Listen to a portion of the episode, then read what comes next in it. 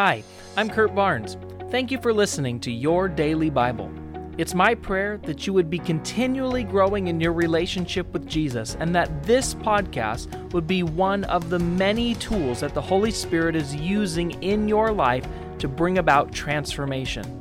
Don't forget to press the subscribe button and remember you can hear our full length sermons at scf.tv. Welcome back again to Your Daily Bible Podcast as we continue our series on the Peace Plan. Today is day 31, and we are looking at our final letter of our peace acronym, the letter E, that stands for Educate the Next Generation. This was Jesus' antidote to the worldwide giant called illiteracy. Now, today we're going to look at a psalm from Psalm chapter 78, verses 1 through 7. O my people, listen to my instructions. Open your ears to what I am saying, for I will speak to you in a parable.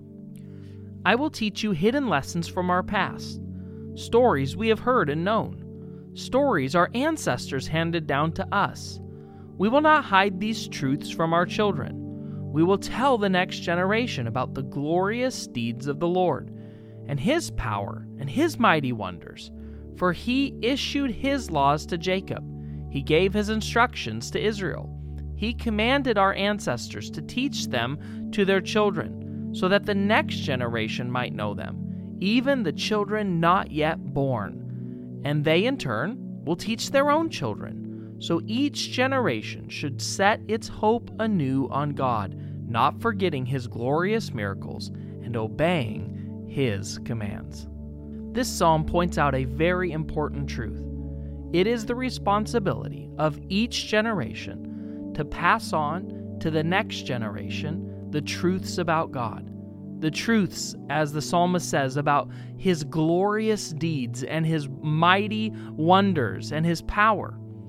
It's our responsibility to pass that on to the next generation, and then theirs to the next, and so on and so on. I love that the psalmist goes as far as to say that each generation might know them, even children not yet born who will then in turn teach their own children. He lays out so many future generations here because he realizes that it's each generation's responsibility to make sure that this process continues on from generation to generation. That future generations would know the truth of how great God is. But I see something so dangerous happening in our society today now, I know this is nothing new, but I see it even growing in our current political situations and just in society as a whole.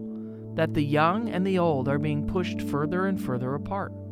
That young people aren't speaking to old people and old people aren't speaking to young people. That the differences between the generations has become so much that the younger generation isn't looking to learn from the older generation, and the older generation doesn't want to teach its lessons to the younger. But this is a recipe for disaster, not only as a society, but it's a shame because there is so much that the older generation has learned that if we don't learn the lessons that they have for us, that means the only way we can learn them is the hard way. Now, Rick Warren says that it's smart to learn from your failures. But it's wisdom, it's even smarter to learn from the failures of others.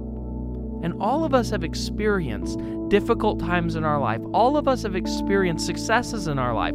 All of us have experienced highs and lows. And if we can pass those things on to the next generation, they can learn the lesson without ever having to walk through the depth of the pain that the generation before them walked through. We, the church, must set the example for this. In a society that's more and more polarized, the church must be a place where old and young, generation to generation, are working together for the kingdom of God hand in hand. And through the church, we can set an example for our culture of what God's original design for His people, for mankind, was that we would be a people who, generation to generation, pass on what we've learned and grow closer and closer to God together. Let's pray. God, as we look around and see a world that's so broken. See so many people who are so angry and frustrated and pointing fingers of blame. God, we want to be different. We want to be truly set apart in this area. I pray, God, for unity in your church. I pray for unity across generations. I pray that the younger generation would learn from the older generation. I pray the older generation would learn from the younger generation. And I pray that in the church, it would be different than we see in our culture. And I pray that you would use us, your church, to bring change to a broken world. In Jesus' name, amen.